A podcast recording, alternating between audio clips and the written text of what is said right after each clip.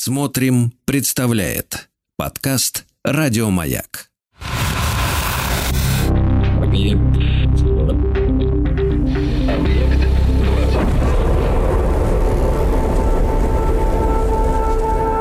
Объект 22. На маяке.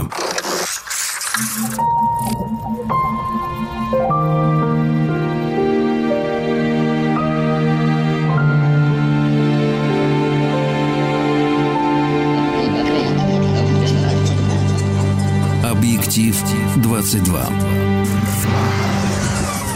Объектив 22 – это исключительно субъективный взгляд на кинематограф с опорой на исторические события. Я Евгений Стаховский принес вам, конечно, очередной э, списочек фильмов э, сегодня. Он, правда, будет не слишком большой и, может быть, не слишком разнообразный, хотя, ну, давайте э, по порядку. Сегодня 16 мая.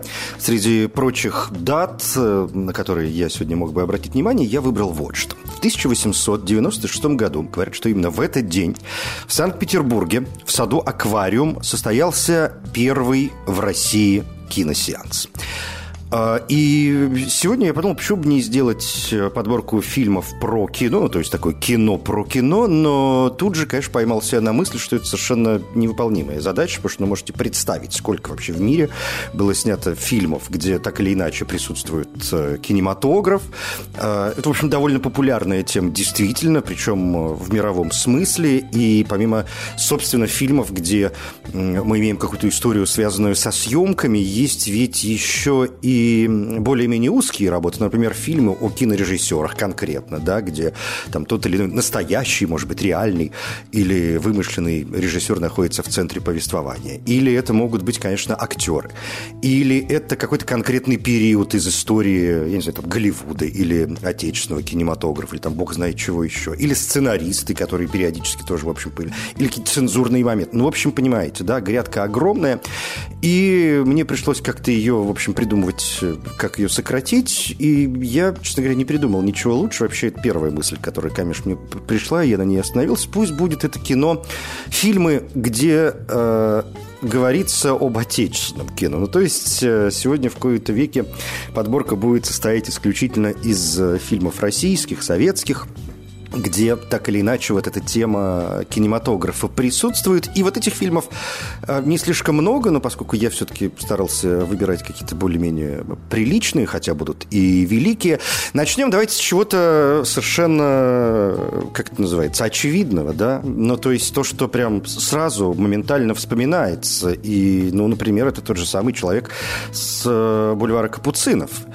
А, фильм Аллы Суриковой по сценарию Эдуарда Акопова. Это вестерн, или остерн, если хотите, или красный вестерн, то есть такой поджанр который э, связан с изображением э, странами Востока, кинематографом стран Восточной Европы, попытки вот показа, э, значит, американской такой вестерновой какой-то истории. Ну и, конечно, сюжет все прекрасно помнят. Речь там идет о человеке, его играет Андрей Миронов, его зовут мистер Джонни Фест, который оказывается в некоем городке, то есть он едет там с места на место, у него такая агит-компания, если хотите, и он э, в конечном итоге оказывается в одном из э, городков Дикого Запада для того, чтобы пропагандировать, вообще показать, что такое синематограф, с которым он сам познакомился, собственно говоря, видимо, в Париже, на бульваре Капуцинок, где братья Люмьер, как всем известно,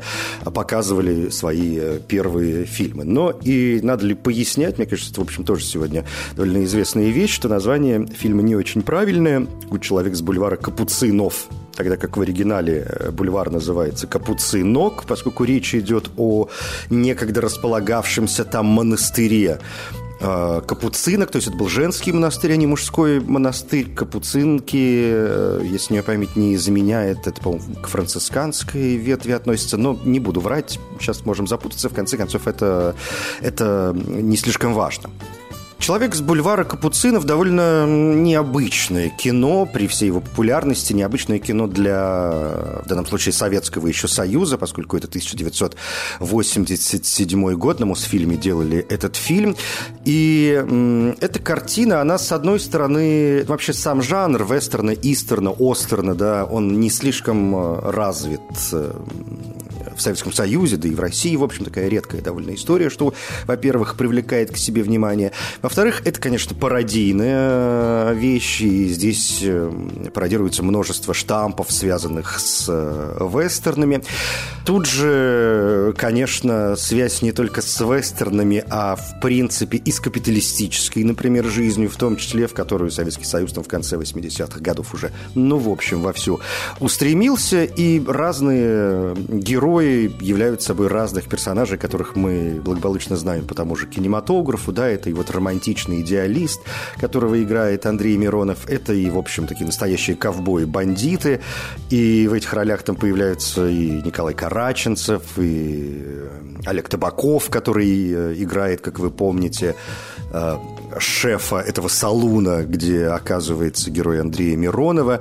И, в общем, масса там всяких разных героев. И, конечно, роковая такая ковбойская красотка Александра Яковлева э, в этой роли. Вообще фильм хотели назвать э, несколько иначе. Изначальное название у этого, карти... у этого фильма было «10 капель перед стрельбой» просто фразы, да, которые произносятся в, в фильме там в, в некий момент. Но в итоге название решили поменять, потому что конец 80-х, вторая половина 80-х, это еще и антиалкогольная кампания, это тот самый такой сухой э, закон, который был объявлен в Советском Союзе. И поскольку название содержит даже не намек, в общем, прямое какое-то упоминание алкогольных напитков, решили, в общем, с этим как-то не заигрывать и дать фильму что-то более-менее нейтральное, но в то же время понятное. Вот так получился человек с бульвара Капуцинов.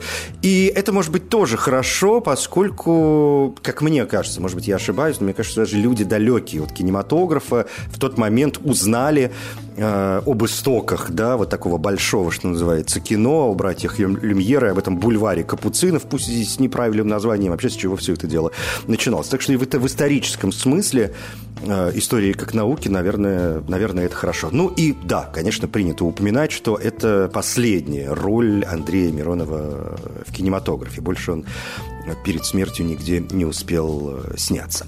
Так что пусть это будет пункт номер один. идем дальше. Наверное, один, конечно, из самых э, значимых, интересных, любимых, важных фильмов, связанных с кино, это картина «Весна». 1947 год, музыкальная комедия, научно-фантастическая музыкальная комедия, которые были как раз популярны в 30-е и в 40-е годы. Э, фильм, снятый Григорием э, Александровым, конечно, Любовь Орлова, Николай Черкасов, Фаина Раневская, которая играет экономку главной героини в исполнении Любови Орловой, которая предстает как бы в двух ипостасях. С одной стороны, она ученый в Институте Солнца, с другой стороны, она артистка, такая малозначимая поначалу, в оперетте, да, она, по-моему, присутствует, но которой вот э, удается попасть в мир кино и получить главную роль в фильме, сыграть выдающегося ученого, ну и дальше там, в общем, происходит некоторая путаница.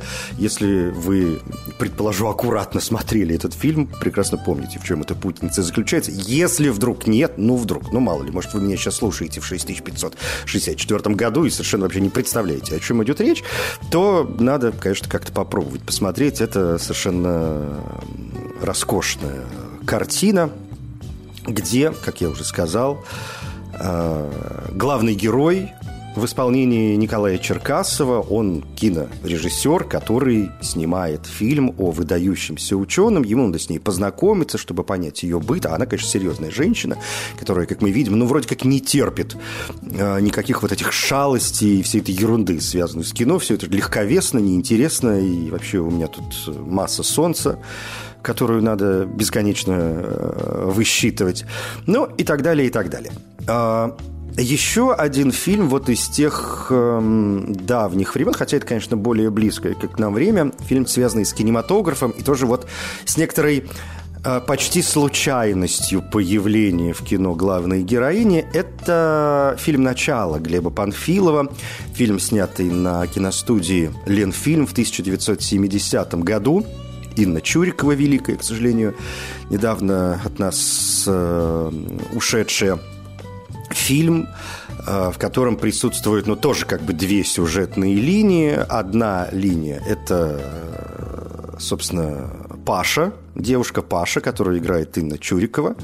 Она ткачиха из небольшого городка, работает себе на фабрике. В общем, ничем, по большому счету, такая нормальная, ничем не примечательная девушка. Хотя, да, она играет в любительском драм-кружке. И вот э, она в какой-то момент попадает э, в мир кино, поскольку ну, кинорежиссер видит ее в любительской постановке, и он приглашает ее сняться в большом серьезном фильме, исполнить в нем роль Жанны Д'Арк. И вот так мы получаем вторую сюжетную линию в этом фильме, э, то есть, собственно, историю Жанны Д'Арк, которую, естественно, тоже играет э, Инна Чурикова. Но фильм идет трудно. Э, съемки фильма идут трудно, то не получается, и режиссер знает, что там хочет. Героине Чуриковой тоже все это не особо надо. В общем, ей давать простую какую-то советскую жизнь. Но, тем не менее, что есть, э, то есть. Фильм снимал Глеб Панфилов, как известно.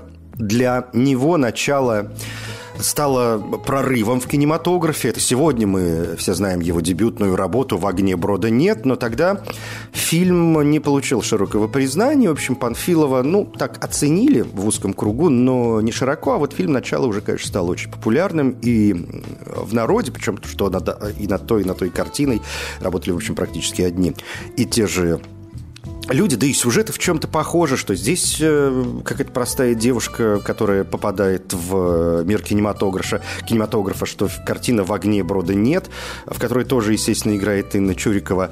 Э, действие разворачивается, ну, там на фоне гражданской войны, и героиня Чуриковой, Таня Теткина, она же санитарка, Э, которая вдруг неожиданно открывает в себе талант художницы. Да? Ну, то есть, понимаете, и тут творческий какой-то поворот, и там э, творческий поворот.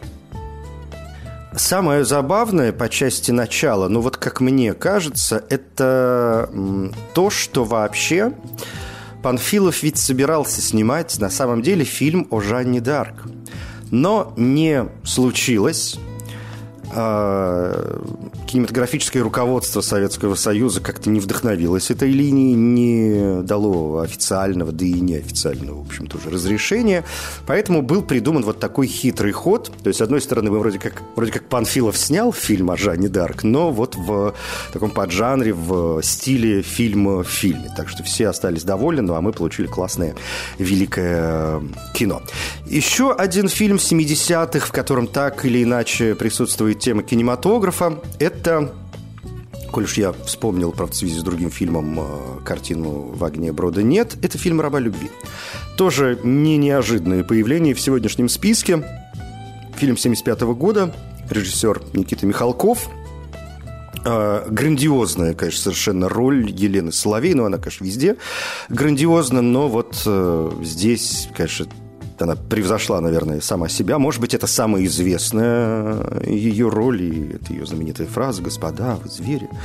«Господа», конечно, ушла в народ, и сделала ей имя даже среди тех, кто, в общем, представления не имеет, кто такая Елена Соловей. А надо бы, конечно, великая совершенно наша актриса.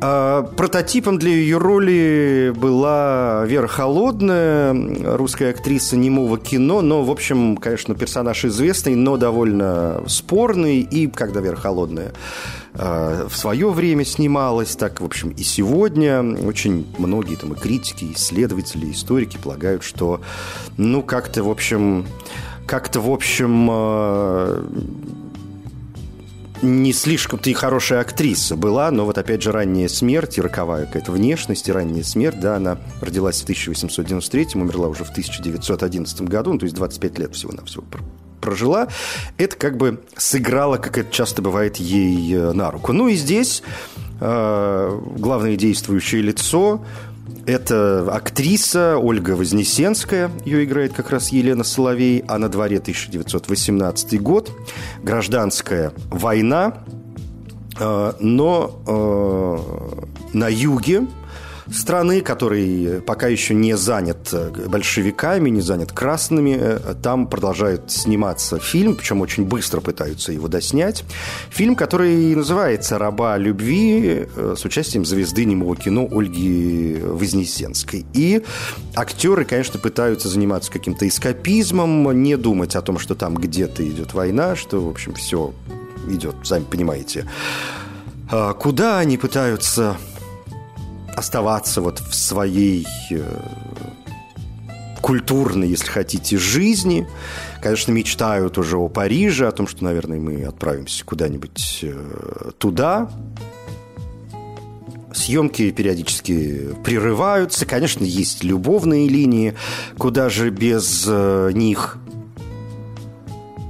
в этом фильме, конечно, прекрасная и операторская работа Павла Лебешева, и музыка Эдуарда Артемьева, и интересный сценарий. И, в общем, конечно, на эту картину обратили внимание и отечественные критики, и зарубежные вроде как были в восторге, и благодаря убедительной режиссуре Михалкова, и, конечно, благодаря великолепной роли Елены э, Соловей. Ну и вот поворот в э, этакое в общем, гражданско-военное прошлое, причем а, Михалкову, я, в общем, думаю так же, да, он не принимает там сторону одной стороны или другой стороны, да, то есть это не большевистская история, это не история про то, что какие революционеры молодцы, да, и это история не о том, какие белые, э, там, плохие и так далее, хотя на дворе там 75-й, 76 год, и, в общем, как бы политика партии вполне себе понятна. Ну да, тем не менее, что имеем, то имеем. Еще один фильм, и уже следующий пункт, и коль уж мы говорим о картинах пока таких очевидных, хотя вот я не уверен, что этот фильм очевиден, черт его знает. Это э, еще одна военная история, но тут война немножко другая. Я говорю о фильме Алексея Германа «20 дней без войны». Это тоже 76-й э, год. Сценарий Константина Симонова на основе одноименной повести из цикла из записок Лопатина, которую потом Симонов включил в состав романа «Так называемая личная жизнь». Это вторая часть. И в этой картине, конечно, грандиозные роли Юрия Никулина, Людмилы Гурченко, Алексей Петренко там появляется, Михаил Кононов, э, Лия Хиджакова. В общем, много прекрасных актеров. Речь идет о писателе, Василии Лопатине, его как раз играет Юрий Никулин, который во время войны становится корреспондентом «Красной звезды», и он э, отправляется из Москвы в очередную командировку на фронт, но сначала он едет в тыл, в Ташкент, для того, чтобы проконсультировать на месте съемочную группу, которая в этот момент работает э, над съемками фильма по его сталинградским очеркам. То есть он должен посмотреть, что там кинематографисты делают, насколько они близко и правдиво подходят к тому материалу, который он э, описывал в своих работах, в своих литературных Э, делах, в своих заметках там и так далее, и так далее. И там у него, конечно, завязываются романтические отношения с э, девушкой, с женщиной по имени Нина, ее как раз играет э, Людмила Гурченко. И вот эти 20 дней без войны, это, собственно, тот 20-дневный отпуск после Сталинградской битвы, который он проводит вот там, вот в глубине, в тылу, в Ташкенте, где, в общем, э, с точки зрения которого, да, война происходит, опять же, где-то там, уж явно не в центре Ташкента. И здесь, конечно, очень важная линия, поскольку э, главный герой э, понимает, насколько разное восприятие войны у людей, которые на ней побывали и которые ее на самом деле видели, и у людей, для которых она все-таки присутствует э, где-то там, да, насколько они могут ее романтизировать, насколько они могут ее героизировать, насколько им кажется, что это какой-то там э, бесконечный, порой даже, э, ну не могу сказать радостное, но такое великое вечное наступление за великим счастьем, да, не грязь, кровь, смерть и ужас. 20 дней без войны. Алексей Герман, 1976 год. Ну вот, как-то так очень быстро. Практически половину фильмов мы и пропахали. Скоро продолжим. Объект 22. На маяке.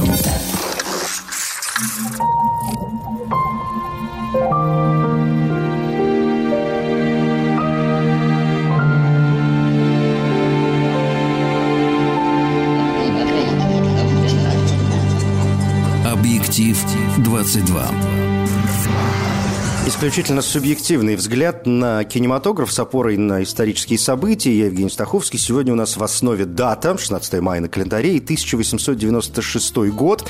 В Петербурге, в саду «Аквариум» состоялся первый в России киносеанс, поэтому сегодня вспоминаем э, кино про кино, причем не просто про кино, а про кино отечественное, про, то есть вспоминаем отечественные фильмы, где так или иначе проходила кинематографическая тема. Ну и я все-таки пытаюсь э, вспоминать какие-то приличные местами и великие фильмы. Хотя в некоторых из них эм, вот эта кинематографическая ведь линия, она не вполне очевидна. Да, она где-то там идет краем, но что делать? Она есть. Ну вот, например, это происходит в фильме «Иван Васильевич меняет профессию». А, этот фильм вроде как не про кино, и я уверен, что не нужно пересказывать сюжет об изобретателе, об этом Александре Тимофееве, о Шурике, который изобретает машину времени в своей квартире, он над ней работает и случайно отправляет э, Буншу Ивана Васильевича в исполнении Юрия Яковлева и, значит, вора э, Георгия Милославского, роль Леонида Куравлева, во времена Ивана Грозного, а тот, соответственно, в общем, перемещается в Москву, и вот эта путаница нам всем хорошо известна. Фильм, который сделан по пьесе Михаила Булгакова, по мотивам пьесы Михаила Булгакова, Иван Васильевич, и, наверное, это один из самых вообще популярных, конечно, фильмов за всю историю отечественного кинематографа, если говорить о народной любви. Фильм комедийный Леонида Гайдая с прекрасными актерами, помимо уже упомянутых, там и Владимир Этуш, и Михаил Пугов, Пушкин, и Савелий Крамаров, и Наталья Крачковская, конечно, смешная, а, появляется. Фильм, как я уже сказал, сделан по мотивам, поскольку, естественно, есть отклонение от пьесы. Пьесу-то ведь Булгаков написал в 1935 году, хотя ее не публиковали очень долгое время. А, уже только, лет через 30, году в 65-м до нее дошли руки, и понятно, что в своей пьесе Булгаков использует реалии 30-х годов, а фильм, который вышел в 73 году, он происходит, соответственно, во времена современные. Для 70-х годов, поэтому нужно было как-то изменять локации, надо было изменять некоторые э, моменты, чтобы сделать его более э, современным. Ну, например, э, у Шпака был фонограф. Понятно, что в фильме его заменили на магнитофон, еще и с песнями Высоцкого. Машина времени тоже использовала, то есть ее как бы создавали с помощью технологий, которые уже присутствовали в 70-е годы 20 века, а не в 30-е годы. То есть помните, что там Шурик в какой-то момент несется за какими-то транзисторами, которые ему были нужны, которые, естественно, в там, 30-е годы попросту не существовали. Ну и были более мелкие неприятности. Например, была изменена причина неисправности машины времени. У, у Булгакова в пьесе Бунша и Милославский сознательно намеренно отключают машину, чтобы закрыть проход между двумя мирами, между двумя временными отрезками. Но их утаскивает в прошлое вместе с ключом от э, машины, и Шурик должен сделать новый ключ. А в фильме машина времени ведь случайно повреждена, и тогда он несется там где-то, в общем, для того, чтобы найти эти транзисторы, чтобы ее починить. А в пьесе Иван Васильевич э, Бунша сын дворянина что он, конечно, пытается скрыть, а в фильме об этом не упоминается. И, кстати, пьеса заканчивается тем, что квартиру Шпака ограбили на самом деле, а не только во сне. И вот этот поворот отсутствует в фильме. А почему вспоминаем Ивана Васильевича? Ну, всем же понятно, там же у нас есть кинорежиссер Якин, с которым жена э, Тимофеева, Шурика, киноактриса Зинаида умотала, ну, собралась, по крайней мере, да, умотать э, со своим возлюбленным кинорежиссером Карпом Савельичем куда-то там в Гагры. И вот эта вот линия чуть-чуть киношная, пусть и очень сбоку, она, конечно, присутствует, поэтому почему бы этот фильм тоже в наш сегодняшний список не включить. Не могу вспомнить фильм «Полеты во сне и наяву» Романа Балаяна по сценарию Виктора Мирешко. Это 1983 год, и в фильме рассказывается история трех дней э, жизни сотрудники архитектурного бюро. Накануне его 40-летия он как-то пытается переосмыслить свою жизнь, как это бывает. Вот тот самый пресловутый, как считалось, по крайней мере, тогда кризис среднего возраста. Сегодня мы знаем, что он наступает, в общем, у многих в разные совершенно отрезки времени. Но вот где-то 40 он такой он так держится где-то здесь посередине, и вот он пытается подвести некоторые, пусть промежуточные итоги своей жизни. Играет его великолепно совершенно Олег э, Янковский. И вот он размышляет об эпохе, о себе, о своем месте. Это такой, как говорили историки кино, манифест поколения, если хотите, 70-х, 80-х годов, то есть людей, которым в это время исполнялось там порядка вот плюс-минус 40 лет, так же, как э, картина «Отпуск в сентябре», по пьесе Александра Вампилова и «Осенний марафон» да, по Александру Володину на основе его пьесы «Горестная жизнь Плута», фильм э, Георгия Данелли. Ну и вот здесь происходит тот же самый момент. И э, он, значит, с ним происходит в течение трех дней самые разные события, причем здесь кино. Кино здесь, при том, что в какой-то момент он э, оказывается на съемочной площадке фильма, когда он ночью бродит по городу, в общем, не имея никакой цели, о чем-то там у себя размышляя. И вот он оказывается на съемочной площадке, с которой его выгоняет э, режиссер, и вот здесь мы видим, конечно, большую разницу одного мира, мира иллюзий, мира фантазий, мира, может быть, во сне, и мира достаточно дорогого и богатого, да, мир кинематографа, и мира другого, мира реального, может быть, мира тусклого, может быть, мира бесцельного. А кинорежиссер еще играет Никита Михалков, такое его эпизодическое появление.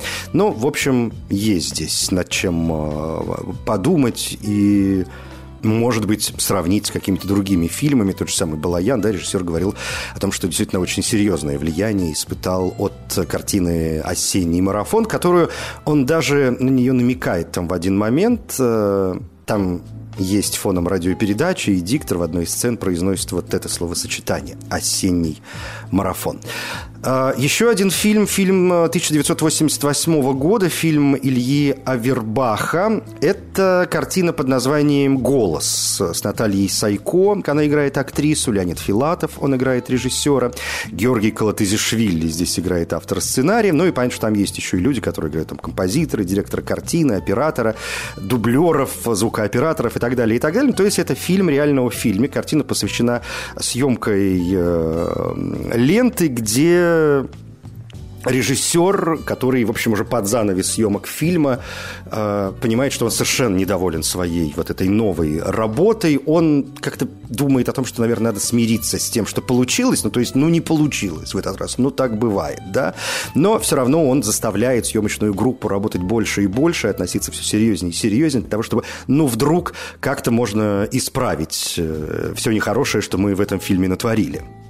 А тут еще актриса заболела, а нужно проводить уже момент озвучания картины, и актриса не может вообще понять, чтобы ее героиня говорил, говорила каким-то другим голосом, голосом другой актрисы. Она пытается справиться со своим состоянием, чтобы преодолеть свою болезнь, преодолеть боль и самой присутствовать на озвучании. Короче, все валится из рук, что с этим делать совершенно непонятно. Но вот творческие мухи и работа в группе группе здесь, конечно, представлены абсолютно блестяще.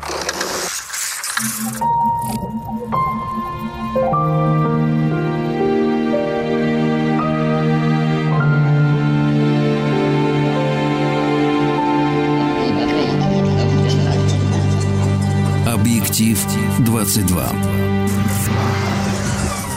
под занавес нашей киношной истории традиционно уже галопом. Есть еще ряд фильмов, которые сегодня я хотел бы вспомнить. Сегодня, напоминаю, мы говорим про отечественное кино, ну, то есть где так или иначе происходят э, какие-то съемки.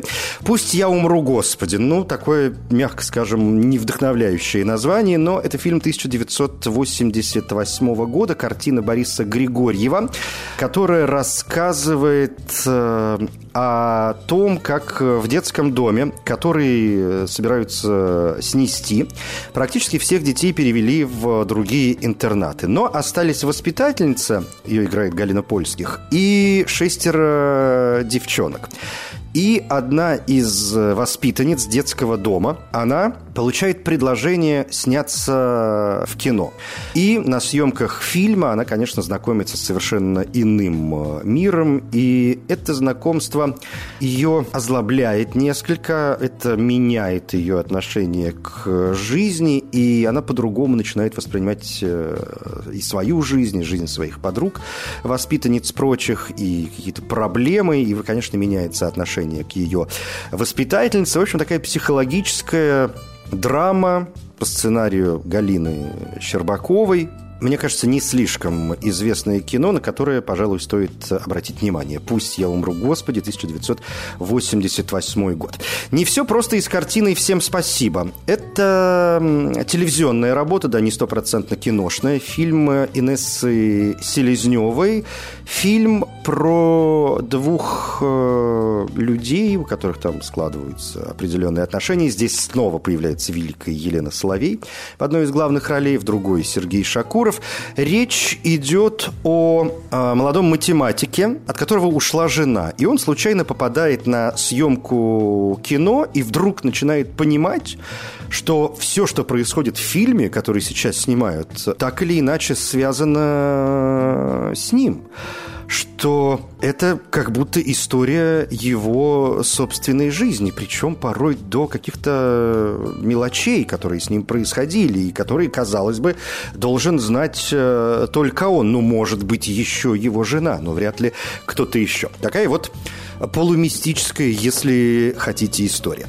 Еще один пункт на сегодня – это фильм, который называется «Деревянная комната». Картина 1995 года. Это, конечно, такой артхаус, авангард в некотором смысле. Драма Владимира Маслова и Евгения Юфита. Они отличаются, конечно, местами парадоксальным своим кинематографом, в котором довольно серьезно экспериментируют. То какие-то пленки старые сжигают, то скрещивают людей с деревьями.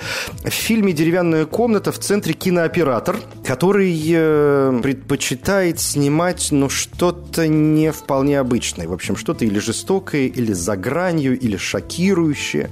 Сумасшедших животных или там самоубийц, например. Ну, в общем, разные вот такие вещи. И он проникает своей камерой вот в эти миры, и в конце концов мир э, реальный, мир кинематографический, вот этот иллюзорный у него, как это водится, начинает э, сливаться, и в итоге он сам, наверное, становится, в общем, главным героем своих вот этих повествований. Довольно трудная работа для неподготовленного зрителя, но с точки зрения истории кинематографа, безусловно, заслуживающая внимания. «Деревянная комната», 1995 год.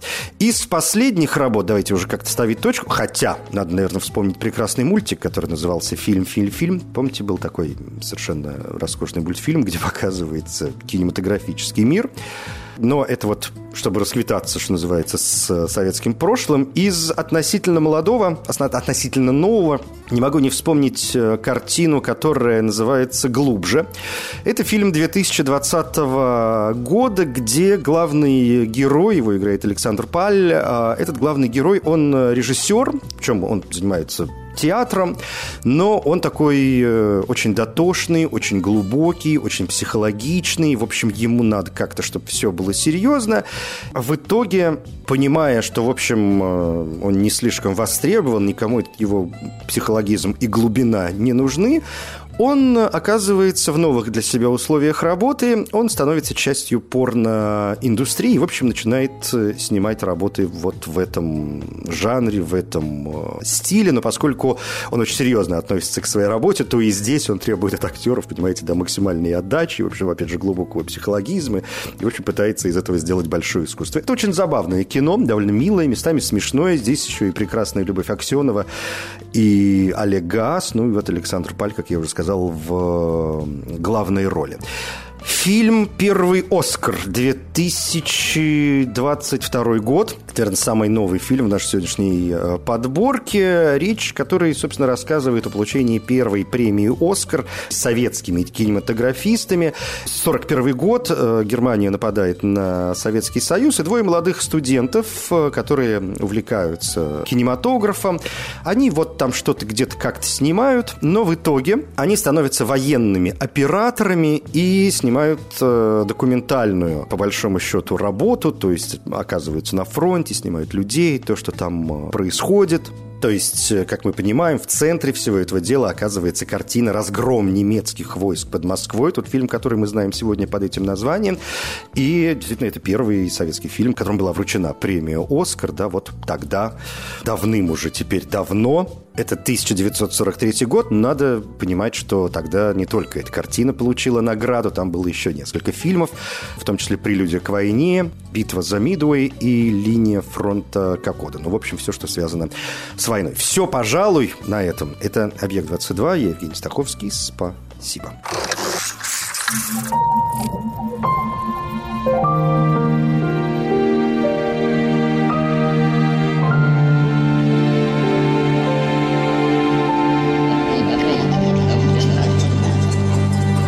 Объектив 22.